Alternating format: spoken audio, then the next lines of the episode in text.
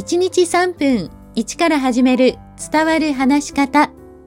こんにちは。フリーアナウンサー、話し方講師、キャリアコンサルタントの三島澄江です。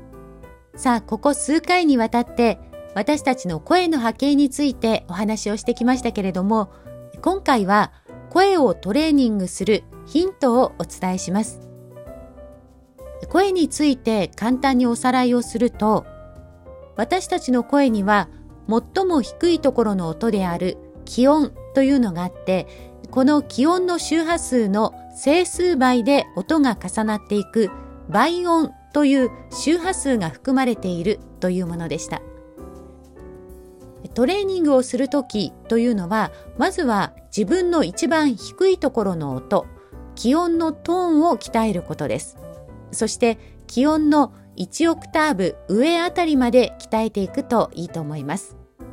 ここでは波形を見なくても自分の気温に近い音を見つける簡単な方法をご紹介します。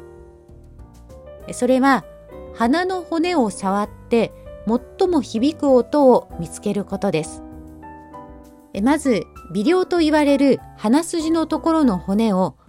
親指、人差し指と中指で軽く触ります。そしてハミングでピアノの鍵盤の中心となるどの音を出しましょう。今から音を出してみますので、ちょっと合わせてみてください。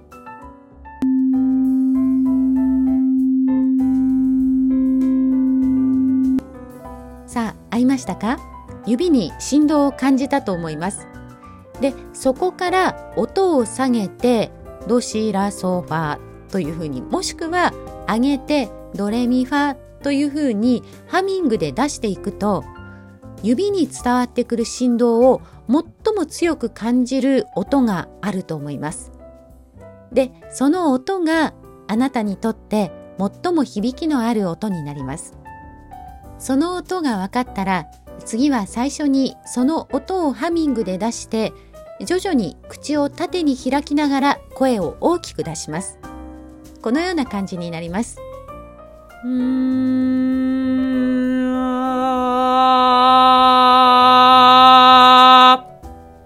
まあ、このような発声練習を毎日3セットから5セットほど繰り返したり、あと早口言葉などを言う時にも意識すると声が鍛えられていきます。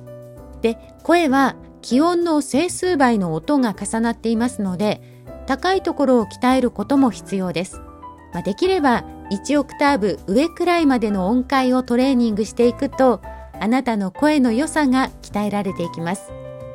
声は人それぞれ持ち味があります。あなたにとっての持ち味そして良さを磨いてみてください。